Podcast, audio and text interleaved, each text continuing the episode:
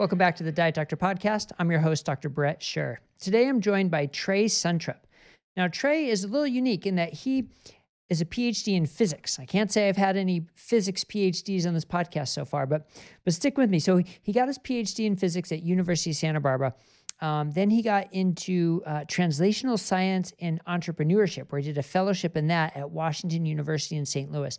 And since then, he has been involved in different startups, different companies to basically develop products to bridge the gap between the science and translating it into things that we can use that make our lives better. Well, now uh, he's working with a company, and you can find more about him at mybiosense.com uh, where they are working on ketone monitors. Um, and he was actually the lead author on a paper um, which, as you'll hear, provided more than two and a half times the data that already previously existed, correlating blood and breath meters. And so he's he's got a wealth of knowledge about ketone monitoring in general, and s- specifically about um, breath monitors. So we go into all that. We talk about the basics about what ketones are, why we should measure them, and then we go into the details about the pluses and minuses and the intricacies of all the different testing um, methodologies, and talk about what's coming uh, in the future, how it relates to diet how it relates to fasting. So, hopefully, this is true statement, but everything you wanted to know and more about ketone testing coming up now with Trey Suntrup.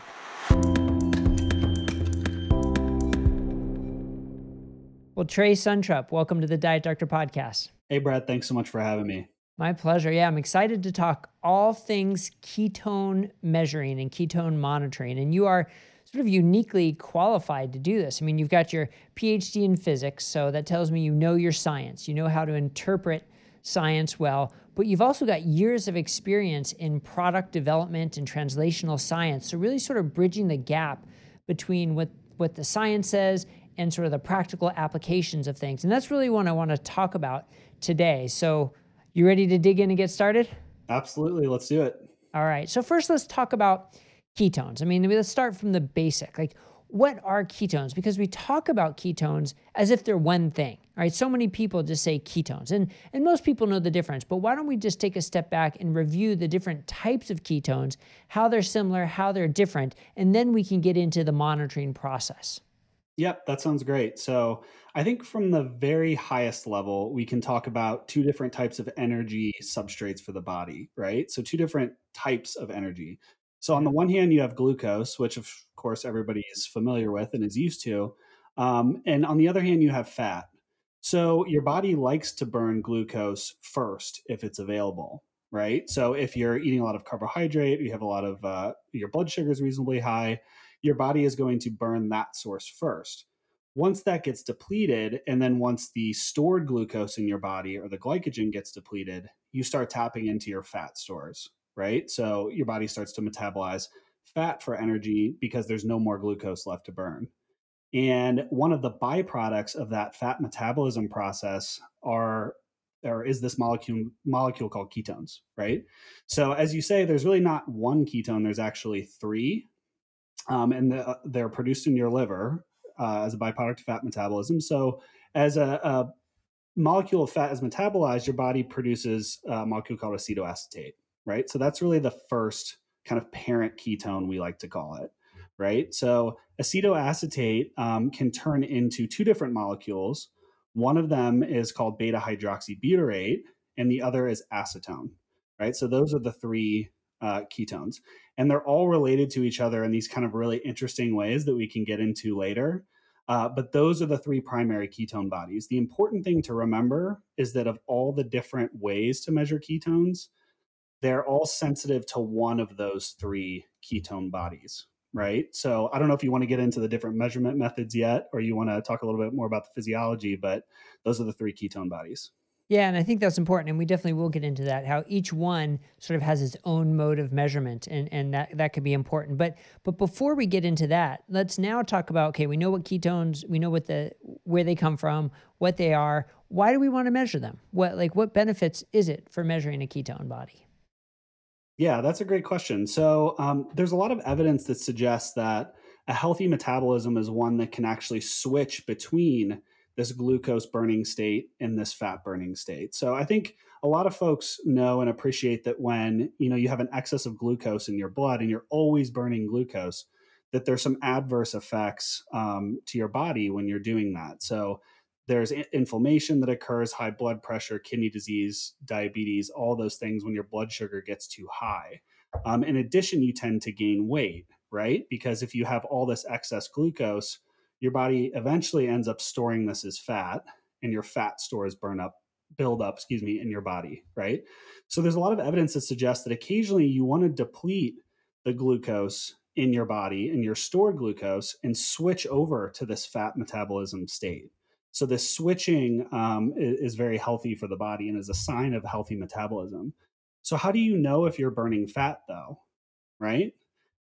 It's it's not easy to tell always, and the scale is not a great indicator for a bunch of different reasons. Um, not least of which is that it can't tell you if you're burning fat this moment. It can tell you over the course of you know a couple days or weeks or months if you have been, but it doesn't give you that instant feedback about is your body burning fat or not. And that's really where ketones come in. That's really where measuring ketones comes in because any time that your body is metabolizing fat, you're going to be producing ketones.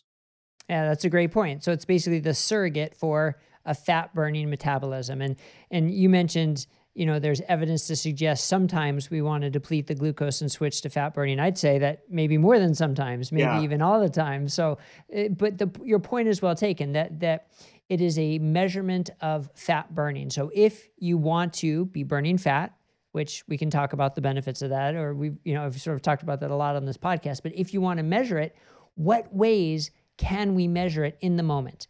Ketones are definitely one. Are there other ways to measure if you're burning fat in the moment? Um, there are certain other surrogates that are uh, slightly less perfect than than ketones. So, for example, you could measure um, respiratory quotient, like carbon dioxide to oxygen ratio, right? Uh, this is uh, complicated for several reasons, not least of which is that that measurement is typically a laboratory measurement where you have to, you know, lay on your back for 30 minutes before to kind of let everything equalize. Um, to get an accurate measurement there. And there really haven't been any portable tools that have been able to reproduce the accuracy of those lab tools. So, in principle, can you tell, you know, if you're primarily burning carbohydrate or primarily burning fat from respiratory quotient measurement? Yes, absolutely. Um, but you have to, you know, go into a lab and lay down on and do the metabolic cart measurement and the whole thing. So, um, but that is another way that you could do it aside from uh, measuring ketones. But ketones are a more direct measurement, right? Because they're produced yeah. as a direct byproduct of the fat metabolism process. Right. I think I'm going to have a whole nother podcast on metabolic carts and and and uh, testing like that. But I remember I did one of those uh, exercise tests where they measure the, the your respiratory quotient while you're breathing, and you wear that big mask, and it's and then when you take the mask off, like all your spit drips out. It was it was kind of gross, but it, yeah. but that's I I digress. It was kind of cool to learn, but you're right. Like you can't go through that at at the moment every day. So that's where the ketone test is really is beneficial. So one of the things that that can get confusing for some people though is saying, okay, if I'm going to eat a low carb diet I need to test my ketones to make sure I'm getting health benefits. Now, would you say that that is an accurate statement or not? Um, I think it is to a degree, right? Because uh, people's bodies are different. So everybody's body is going to react differently to a certain stimulus. So you could have uh, a certain lifestyle change, like you could start exercising in a certain way, or you could start eating a certain macronutrient content. But really, the only way to know how that's affecting your individual metabolism is to take a measurement right so because we've seen folks actually go on exactly the same macro content and because they're different age maybe different gender different um, you know metabolic uh, history like health history they just have wildly different reactions to the same stimulus, right? And that's something that I think people are starting to appreciate more and more. And this is the age of personalized medicine, right? When people are mm-hmm. getting into genetics and genomics and all this stuff, right? Things being hyper personalized. And I think that this is a great example of that. This is a great example of how, you know, individual bodies react differently. And the best way to know how your specific body and your specific metabolism is reacting to these inputs is to measure. Yeah. Yeah. So if you, but again, I think it's important to, to differentiate that you can still lose weight, you can still improve your health, you can still lose body fat, even if you're not producing ketones. So, um, I guess from that sense, you don't necessarily need to measure it. But if you want to know if your diet is putting you in that fat burning mode um, and in ketosis, then it makes sense to measure. And before we get into the level, let's talk about now the different ways to measure it. Let's get into the sort of the details. So, what are the main ways people can measure their ketones? Sure. So, um, as we talked about, there are three different ketone bodies, and each of the measuring methods is sensitive to a different ketone. So, if we're talking about acetoacetate, uh, that's typically measured in the urine with urinary test strips. So, there's a, a couple important things to consider about this. First of all, um, that's actually the excreted acetoacetate. So, I like to think of it as kind of the excess acetoacetate that your body's not using that gets excreted in your urine, right? So it's not really a measure of the amount of ketones that's circulating in your body. It's more related to what your body's excreting. Um, also, because that measurement, um, uh, due to the nature of that measurement, it's actually semi quantitative. So it gives you ranges essentially. So if you look on the ketone strip, it tells you, I think there's maybe four or five different color ranges, and it can kind of give you a sense approximately of where you're at um, that's going to be sensitive to things like your level of hydration, like how long the urine has been in the bladder, stuff like that. Um, another effect of urinary ketone tests that people who have experience with testing know is that after a couple weeks of cutting carbs or doing calorie restriction, actually your urinary ketones drop, right? And that's be- basically because your body becomes more efficient at using them, so it's not dumping them in your urine. So you still have the ketones circulating in your body and you're still using them, but you're no longer excreting them in the urine. So when, when people don't know this, they get very discouraged because they're like, what happened, you know, after a couple weeks? And it's actually a great sign when that happens. Um, it means your body's actually getting better at using the ketones. Right? Yeah, but actually, you don't know. You don't know is your body getting better at using them, or have you completely gone out of ketosis and I mean, not producing great, them anymore? Right? Point. You can't tell. No, yeah. that, that's that's a great point. Actually, I should have uh, I should have mentioned mm. that. But assuming that you're you know sticking to your diet and you're crushing right. it, um, your ketones may still drop after a few weeks. Yeah, so helpful in the beginning, helpful for beginners to to learn if you're if you're doing the right thing, making progress. Not so helpful over the long run as you as you sort of adapt to it, and not so helpful if you want to know your exact level rather than a general range. Exactly. That's pretty good sum up. Okay. All right. So what about um, blood? Blood's the one people probably are most familiar with. Yeah, so blood tests are sensitive to that beta hydroxybutyrate mo- molecule. So this is the BHB molecule. So there are a couple different, well, actually, there's a bunch of different meters out there that measure this. Um, and blood tests are generally uh, pretty accurate, right? Of course, they're measuring your blood ketones. Um, actually, taking a draw from your veins is more accurate. That's like a laboratory uh, ketone test and there was a paper published I, I, can't remember if it was a year or two ago it was pretty recent in the last couple years that basically showed quite a discrepancy between those two uh, sites your venous blood and your capillary blood. Uh, but generally speaking um, they're, they're, pretty accurate measurements. Of course there's there's error in all these measurements um, but they work in a similar way to glucose strips where you take out a lancet with a needle um, and you prick your finger you get a little drop of blood put it on a strip and you get your answer right away right? So blood tests uh, are are pretty accurate ways to tell what your uh, ketone levels are, but of course you have to draw blood. There's a lot of supplies involved, and um, it's not the most convenient way. So just to just to clarify, so this when you prick your finger, that's the capillary, and when you get the blood test at the lab, that's the venous. So would you say the venous is the gold standard? Absolutely. Okay, and then the capillary is generally felt to be equivalent, but you said there is some variation, and is that also prone to I don't know hydration or where you prick or how much blood you get? Like, do those variables matter, or are those less important for that? I think the primary one that matters, and I have to just admit that I'm not an expert on this, but um, I think the primary difference is where you draw the blood from is yeah. really where I think you're going to see the difference. I'm not so sure about the level of hydration in that. I haven't heard that as being a major factor. Uh, yeah, I wouldn't think so. Yeah, but certainly where you draw the blood from can definitely make a difference. Okay. Now, and you were telling me about this. Well, we'll get into your study where people were doing finger pricks like 15 times a day for a number of days. Like that, I can imagine that'd be problematic. But we'll get into that. So the the next one then is the breath monitoring. So tell us about that. Sure. So a uh, breath ketone meters are sensitive to acetone.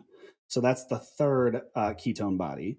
Now, acetone is produced from a degradation of acetoacetate. So the acetoacetate is circulating in your blood along with the beta hydroxybutyrate. And then there's a decay rate of that into acetone. Um, and then the acetone, because of its small size and it's a volatile molecule, it can actually diffuse into your lungs and then you exhale it out. Right. So it's a pretty cool process, actually. Um, it's very tricky to measure this accurately. I think that's the key point, right? So you haven't heard a lot about breath acetone in the clinical context because it's very hard to measure accurately. So historically, the way that this has been done is with these big lab tools, mass spectrometer tools, where actually in the old days of, of clinical research on breath acetone, uh, subjects were breathing into bags and they were like running them off to the lab, right? That's the way that they were doing it. Um, so you can imagine that didn't produce a whole lot of data. It's hard to actually get good measurements that, were a lot of good measurements that way. Yeah. Um, but essentially, the way that it works is that the concentration of acetone in your breath increases as your exhale progresses. So basically, like you can think of it like taking a breath and inhale, and then when you start to exhale, most of what you're exhaling there is just ambient air, right? It's just the same air that you breathed in in the first place because it hasn't had the chance to interact with your lung tissue and actually exchange with the blood there, right?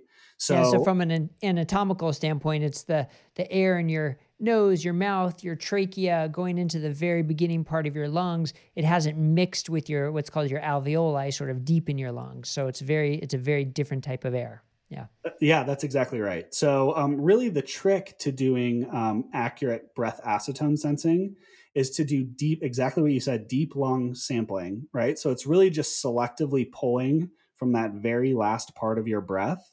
And that's going to make it not only more accurate because the the levels that you measure are going to more accurately reflect what's in your blood, right? Because there is acetone circulating in your blood as well.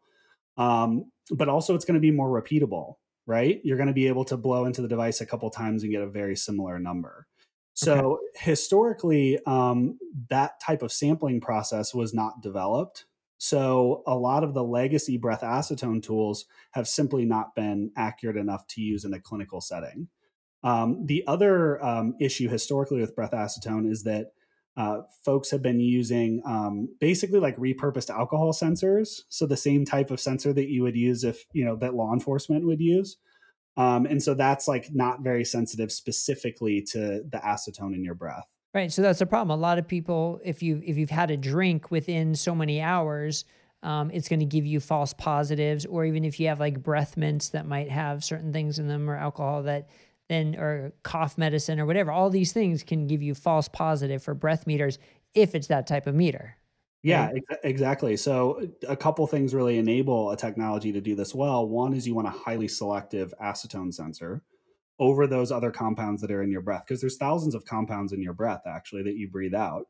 And what we really want to do is just pick out the one. We really just want to know what's going on with acetone and we we want to really pick a sensor that doesn't respond well to those other compounds in your breath. That's the first thing. And secondly, we just want to sample that last part of your breath. It's that deep lung sample. So it's those two uh, pieces combined that really allow you to do accurate breath acetone sensing. Okay. And now, when it comes to beta hydroxybutyrate and acetone, are they prone to the same problem with the acetoacetate, meaning as you uh, become more adapted and are utilizing your ketones better for fuel, uh, would you see a level drop or decrease despite no change in your diet, despite still still doing everything right? That would make you say, "Wait a second, why are my levels decreasing if I'm doing everything right?" Or the, or is it not subject to that?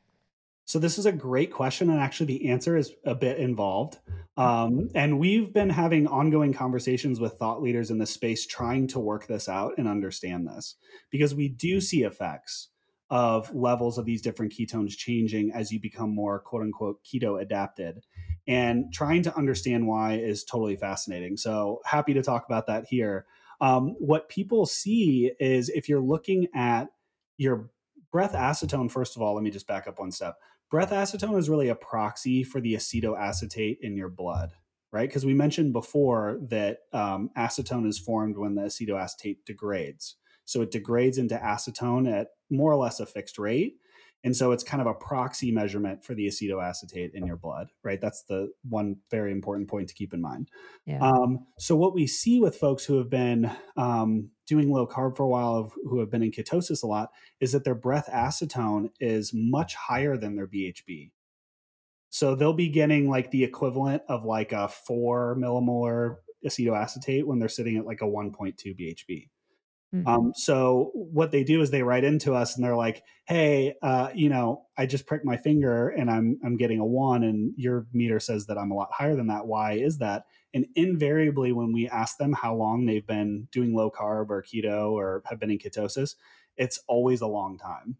So there are really interesting reasons why that may be that we can get into, but that ratio of the acetoacetate to BHB in your blood is not a fixed ratio it's actually controlled by enzymes and your body can turn that on or off. That conversion process between the two is actually regulated by enzymes in your body.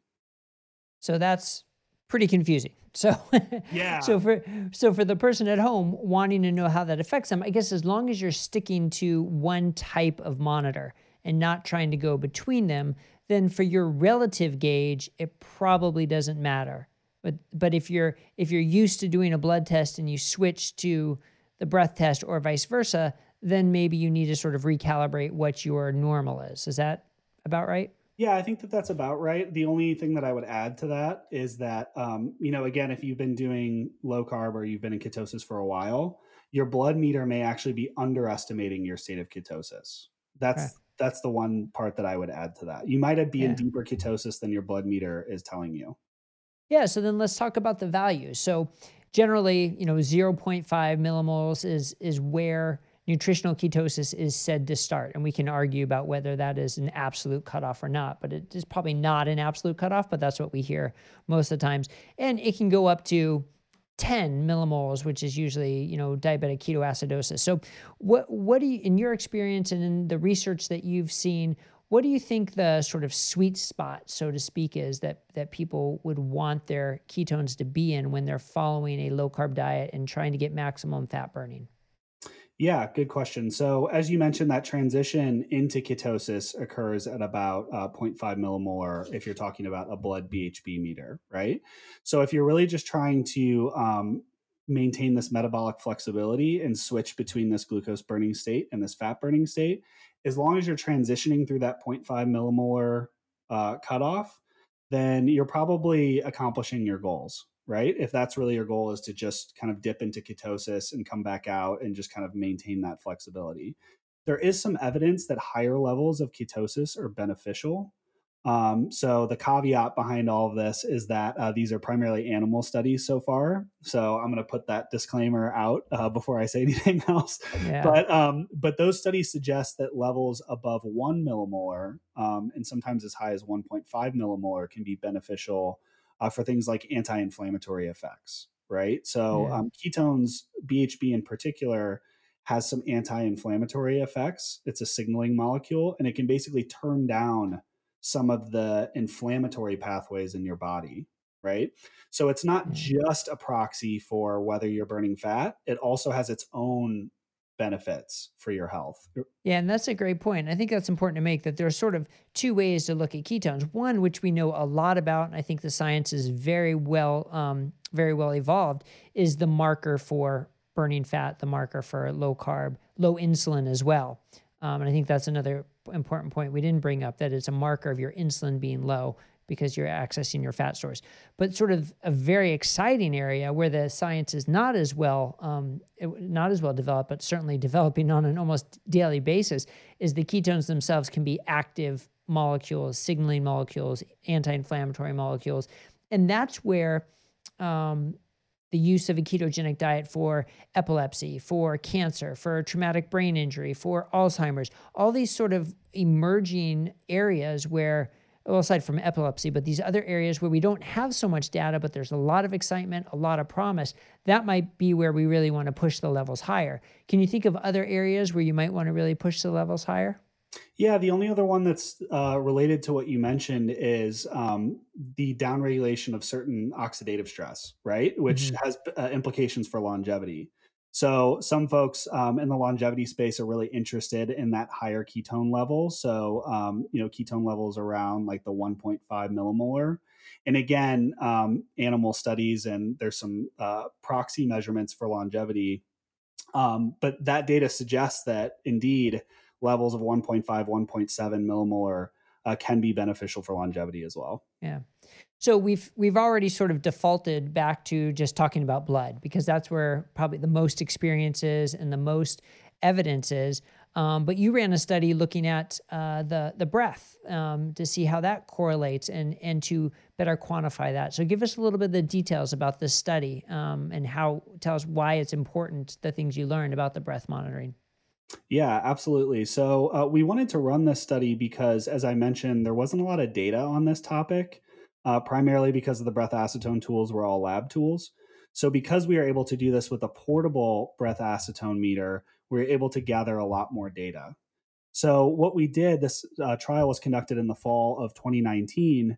Uh, we had 20 people. We gave them a breath meter and we gave a portable breath acetone meter and we gave them an Abbott Precision Xtra um, blood meter, right? So um, they took, as you mentioned, quite a few measurements per day for two weeks. Um, we had them. How many was it? How many it was, was it? It was only five. It was not fifteen. Five. Okay. We're, we're, we're not that brutal with them. That'd be um, pretty harsh. It was okay. pretty bad. It was already pretty bad. They were kind of begging for the end of the trial by the end of it. Um, had to rotate fingers a lot, as you can imagine. Um, so we had them. Um, they were all trying to follow a low carb or ketogenic diet for the most part. Um, and then we just had them take five measurements a day. You know, they would sit down and they would take a blood measurement and a breath measurement and they would record the values and they would do that five times a day for two weeks. Mm-hmm. So, um, what that produced is about 1,300 data points, pairwise blood and breath data points. And historically, uh, to date, there were only about 540 um, up oh, wow. until that point with all the literature combined. So, um, that produced about two and a half times the existing amount of data on that topic. Um, and not only that, but previous studies had not looked at the daily variability of ketones, which is really interesting and really important. And that's one of the most uh, interesting things that we found in the study is that ketone levels vary a lot during the day, just during a single day, right? Yeah, and right. So by how how much? How much did you see the, them vary? So the average was about fifty percent, actually, right? Wow. So if you're, you know, you're sitting there at one millimolar, right, then you could have a fluctuation of 0.5. Like, mm-hmm. in fact, that's the most common fluctuation uh, for somebody at that level. Um, so 50% is quite a bit of variability. And, uh, you know, we're just starting to appreciate the sources and the causes of that variability because, yeah. again, we haven't been measuring this before. Um, but you know, waking up in the morning and just taking, you know, sticking your finger or taking a breath measurement um, is really not capturing the full picture of the ketone exposure that your body's getting during the day for the vast majority of people. So you said you're you're still sort of figuring out what some of these details are that cause that variation, but so far what have you learned so far? What are your theories? Because I think this would be interesting for people to know because if they test and they're at 1.0 and then they test again and they're at 0.5 or 0.6 and they're scratching their head trying to figure out what they did, what this means, what are some of the things they can on their checklist that they should see? Did I do this, this, or this that could explain the difference? Yeah, great question. So uh, the most obvious one is probably your diet, right? So something like a hidden carbohydrate in something that you're eating, right, is is a big one. So if you're, you know, sitting there uh, in ketosis and then you eat something and a couple hours later you're totally kicked out, then I think it's a fair assumption that there was something in there that uh, was a hidden source of carbohydrate that kicked you out. Um, yeah. It could, of course, be something else, but that's awfully suspicious, right? and we've had uh, people uh, write into us as well talking about that, where it's like, oh, I had no idea there was sugar in this or that, right? It's um, amazing it's just, where they can hide it. it's amazing, isn't it? And uh, so th- this is a very common experience: is uh, you know hidden source carbohydrates. Um, exercise certainly can affect it.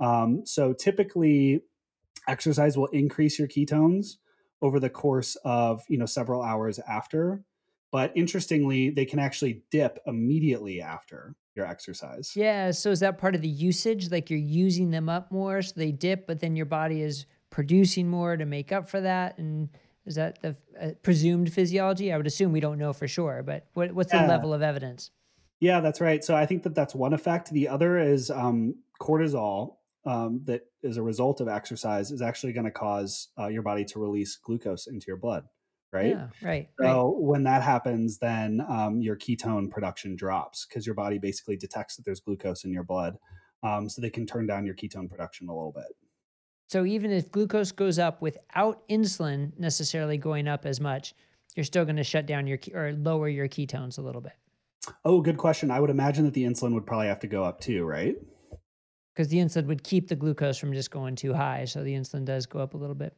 Yeah. Right. And the insulin is also um, going to regulate the ketone production, right? Like insulin glucagon regulation of ketone, right. which we don't we don't need to get into, but I'm sure that there's also insulin involved in that as well. That's yeah. turning your ketones down. Okay. All right. So we talked about carbs. We talked about exercise. Uh, what what else is on that list that you can think of? Uh, circadian patterns, right? So yeah. folks see that when they wake up in the morning, their ketones are a lot of times lower. Now, this is not the case for everybody, and actually, this is a fascinating topic because some folks have lower ketone levels in the morning, um, and some have higher ketone levels in the morning, just as a general pattern. And we we mm-hmm. certainly don't understand that difference all the way. Uh, but one thing that could be causing low ketones in the morning is, th- again, the release of cortisol as your body wakes up and the attendant increase in blood glucose due to that. Um, since we're talking about cortisol stress, right? Yeah. Um, so some people who are like, I've kept my diet the exact same and, um, you know, I've done everything the same and my ketones are dropping. If you start to probe that sometimes, have you had any stressful events in your life lately? And, oh yeah, I just lost my job. Okay, well, that, that may be it, right? Uh, for the exact same reason, like cortisol levels um, causing a spike in your blood glucose. Um, so, hormonal, exercise, um, circadian patterns, uh, food, those are probably the first four that I would think about when trying to interpret patterns.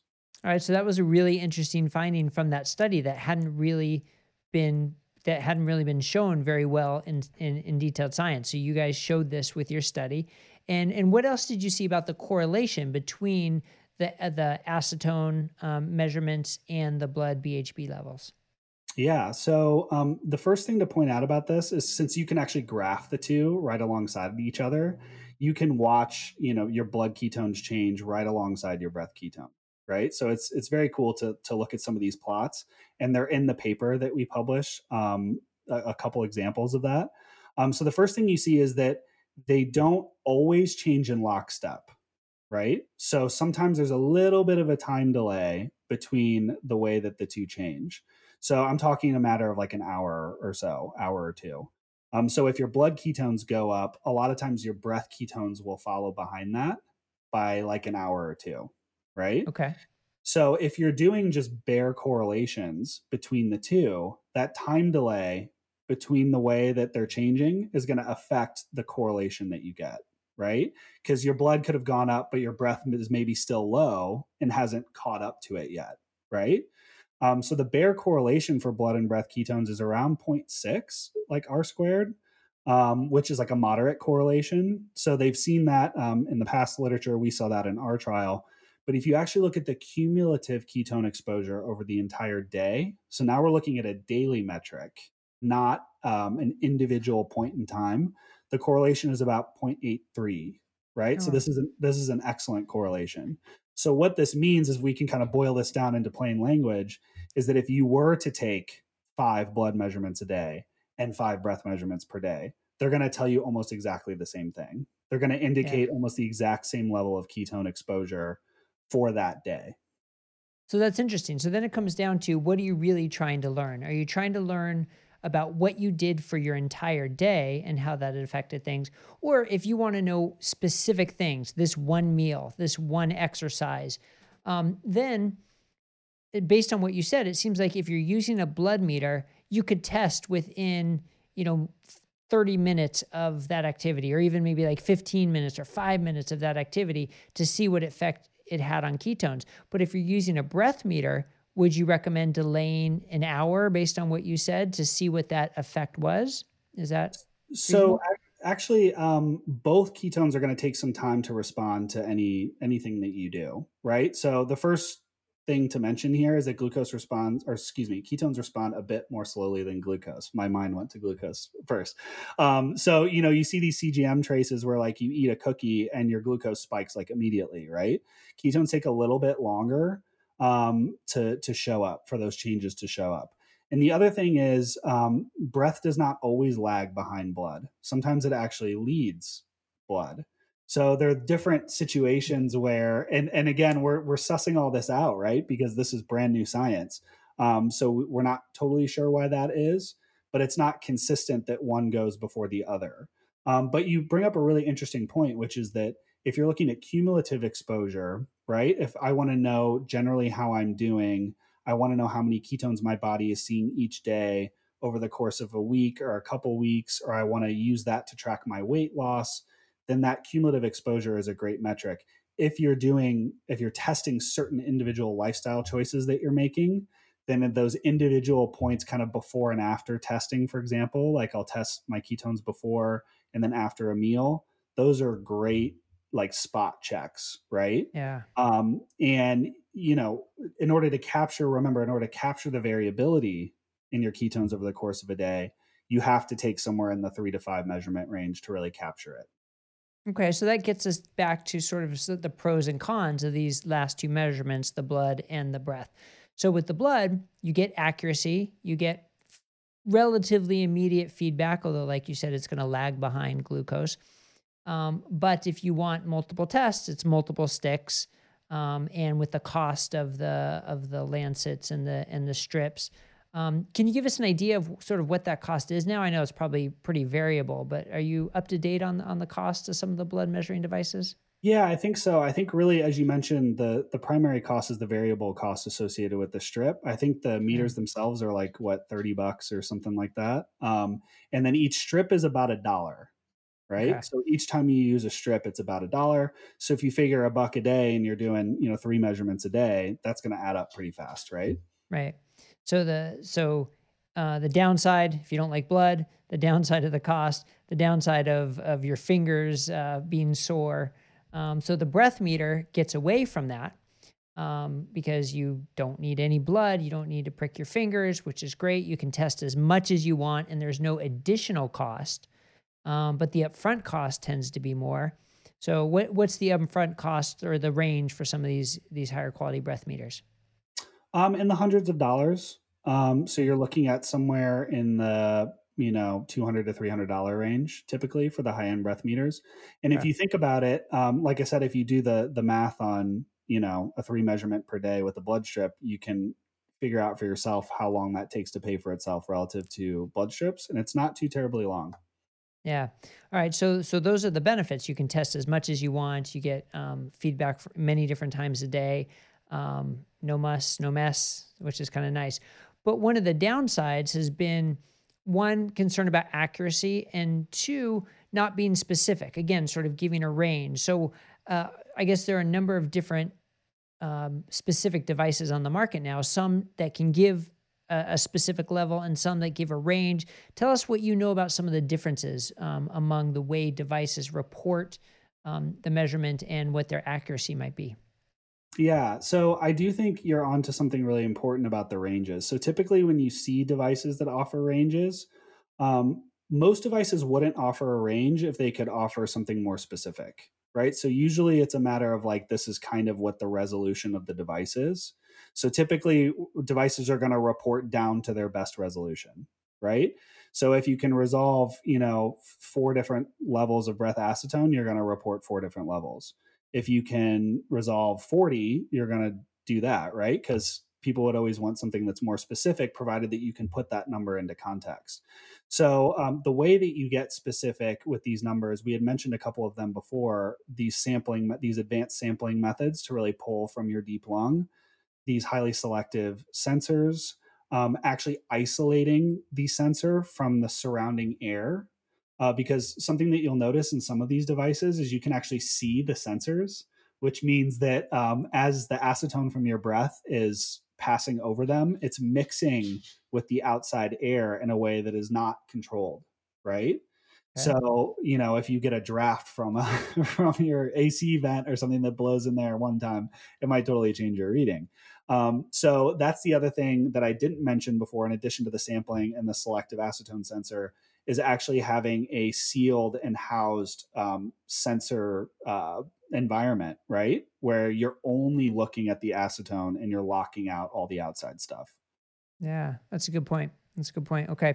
So now that we've sort of gone through the three different types of testing and the pros and cons, what do you think the future holds for ketone testing? What do you think's like on the horizon that would be the next the next great uh, monitor or the next great advancement? Or are we sort of like as good as it's going to get? What do you think? Yeah, I think something that's going to become really interesting is the data itself, right? So if you can start to gather this high frequency ketone data and we basically start to build a data set about people's fasted state metabolism, I think a whole world opens up for us, right? A whole world involving different treatments and nutritional interventions for different conditions, where we can basically say, you know, look, we'll help you keep your ketones to a certain level, or we know that if you keep your ketones to a certain level, that you're going to see outcome XYZ improve, right? And we'll actually be able to be a little bit more prescriptive with folks and actually help them achieve those levels, right? And kind of guide them on that journey. And so I think what's really exciting about the prospect of high frequency, high density ketone data is that is really being able to build out some of these nutritional inter- interventions to be real interventions, right? Because the first line treatment for things like type type type 2 diabetes are always lifestyle changes, right? But right. it's hard to actually do that, right? It's hard to to achieve and sustain lifestyle changes without feedback about how your body's doing right? So i think there's this this big psychological effect here of getting the feedback about hey i did something and i'm moving in the right direction right now right? An hour later yeah. two hours later. This isn't something you have to wait a week for uh, to see the result on the scale. You actually get a result an hour or two after you make a decision.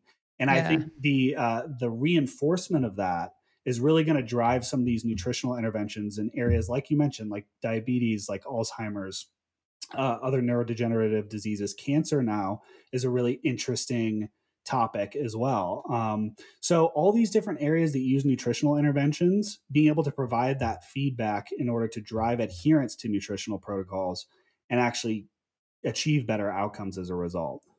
Yeah, that's really interesting. And there, there are two important points there that I want to rehash. And, you know, I, I frequently say that we don't have evidence to say for, you know, just general health, metabolic health, or weight loss that a, a, a level of two is better than a level of 0.5. And like, it's probably all the same based on the evidence we have but the evidence we have is usually one finger stick per day. So what you're saying is getting these high frequency measurements may change that entire thing. Like we don't know. We actually don't know that. So that would be really interesting um, to to know if that if the higher levels are better and measuring the higher levels with more accuracy and consistency. I think that would be really interesting to see some of those studies. But the second point is the feedback. And that's one of the things I think about CGMs.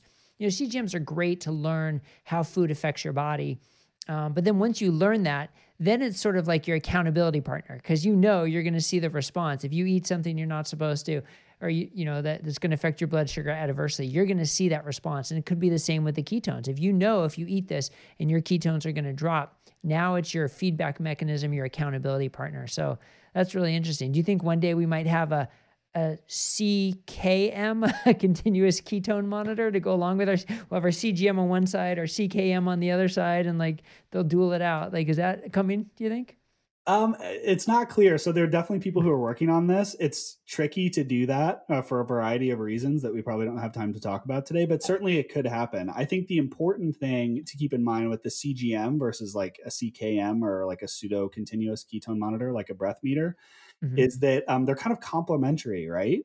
So um, let's say that you ate a bunch of glucose and then you started fasting, right? So you start off with a high blood glucose level and then you just stop eating.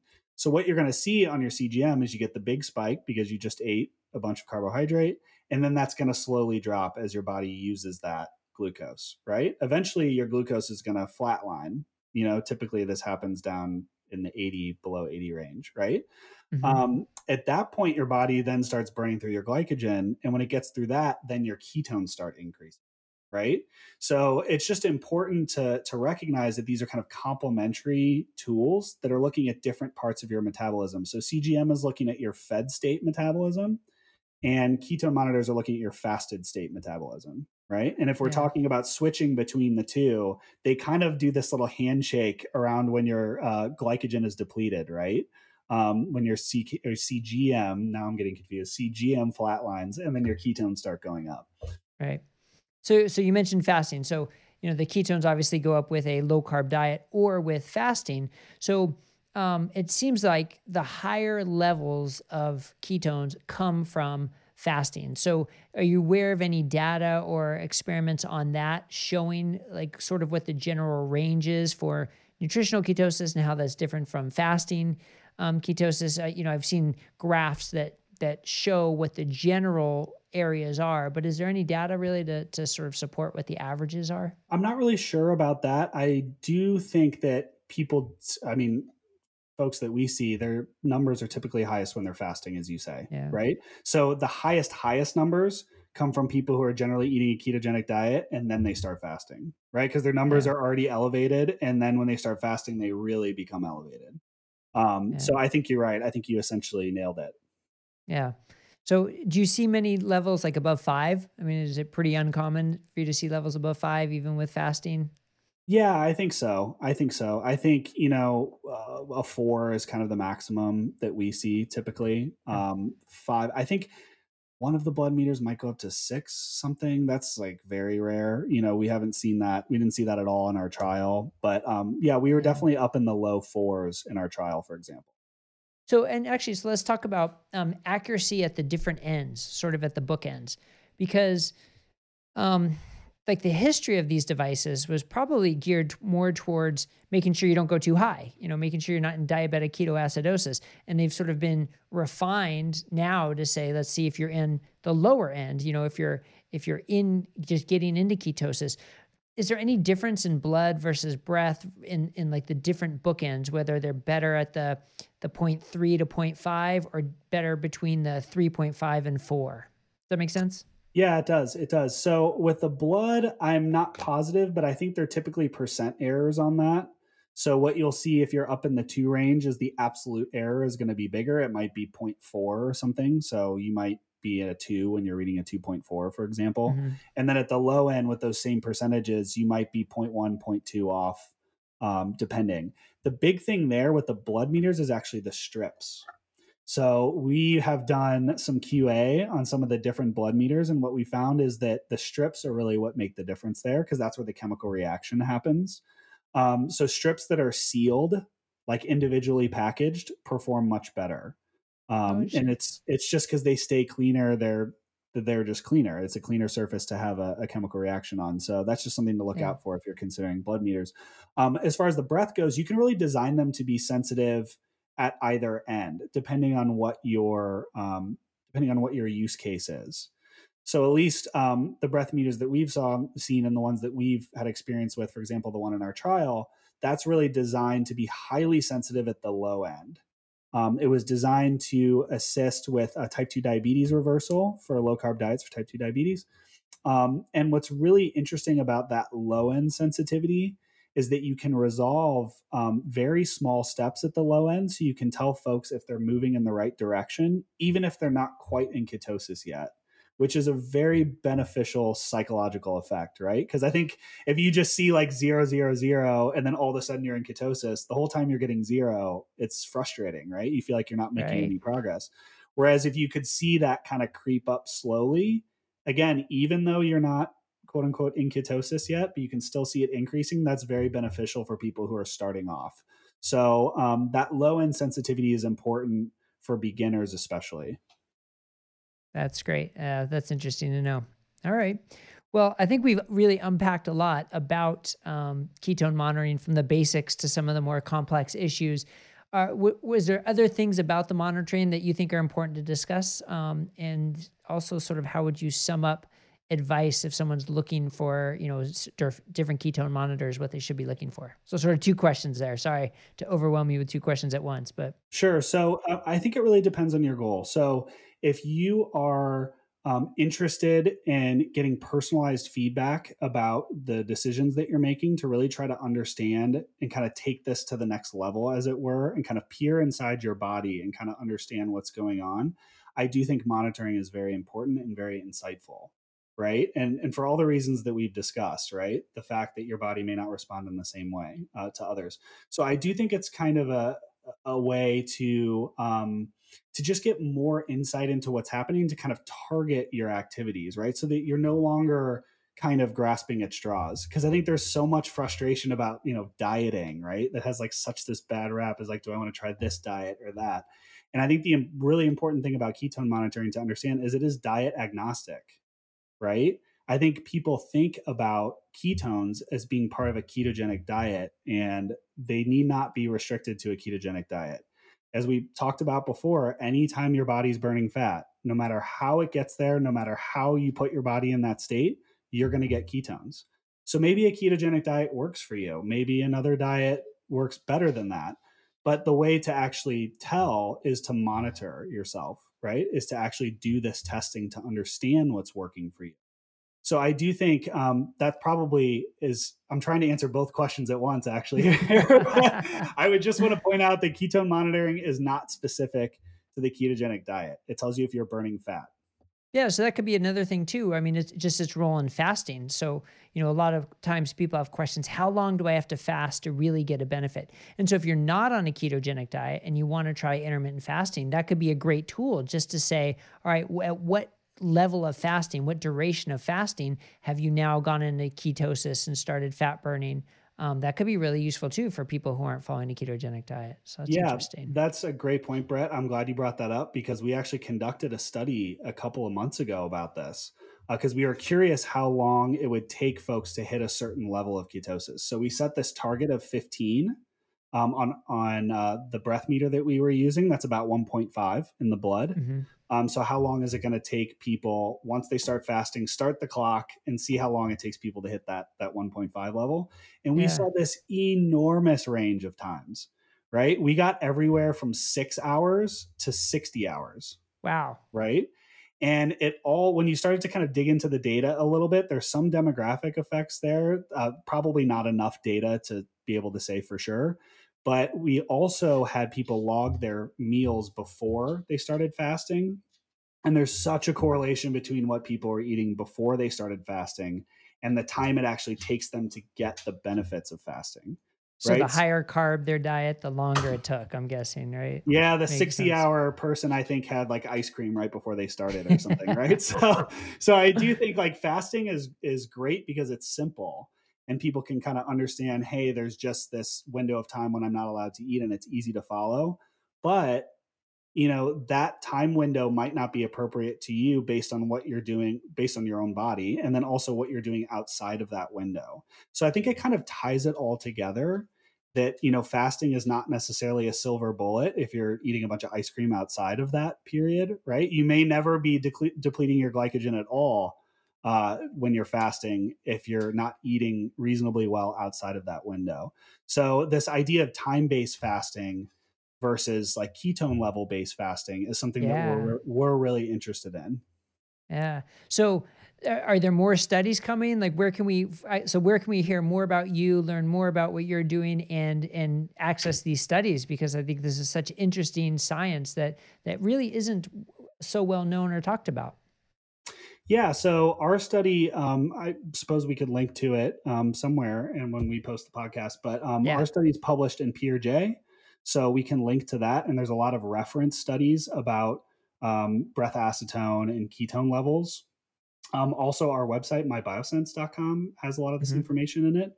Um, and then you know just keep an eye out, right? Because we're uh, we have a lot of clinical research collaborations, and we're uh, the meters in a lot of different clinical studies around the country at leading academic institutions. And we're just starting to uncover this science and the implications and what it can mean for new treatments for these different conditions. So it's it's a very exciting time. So definitely keep your eyes peeled.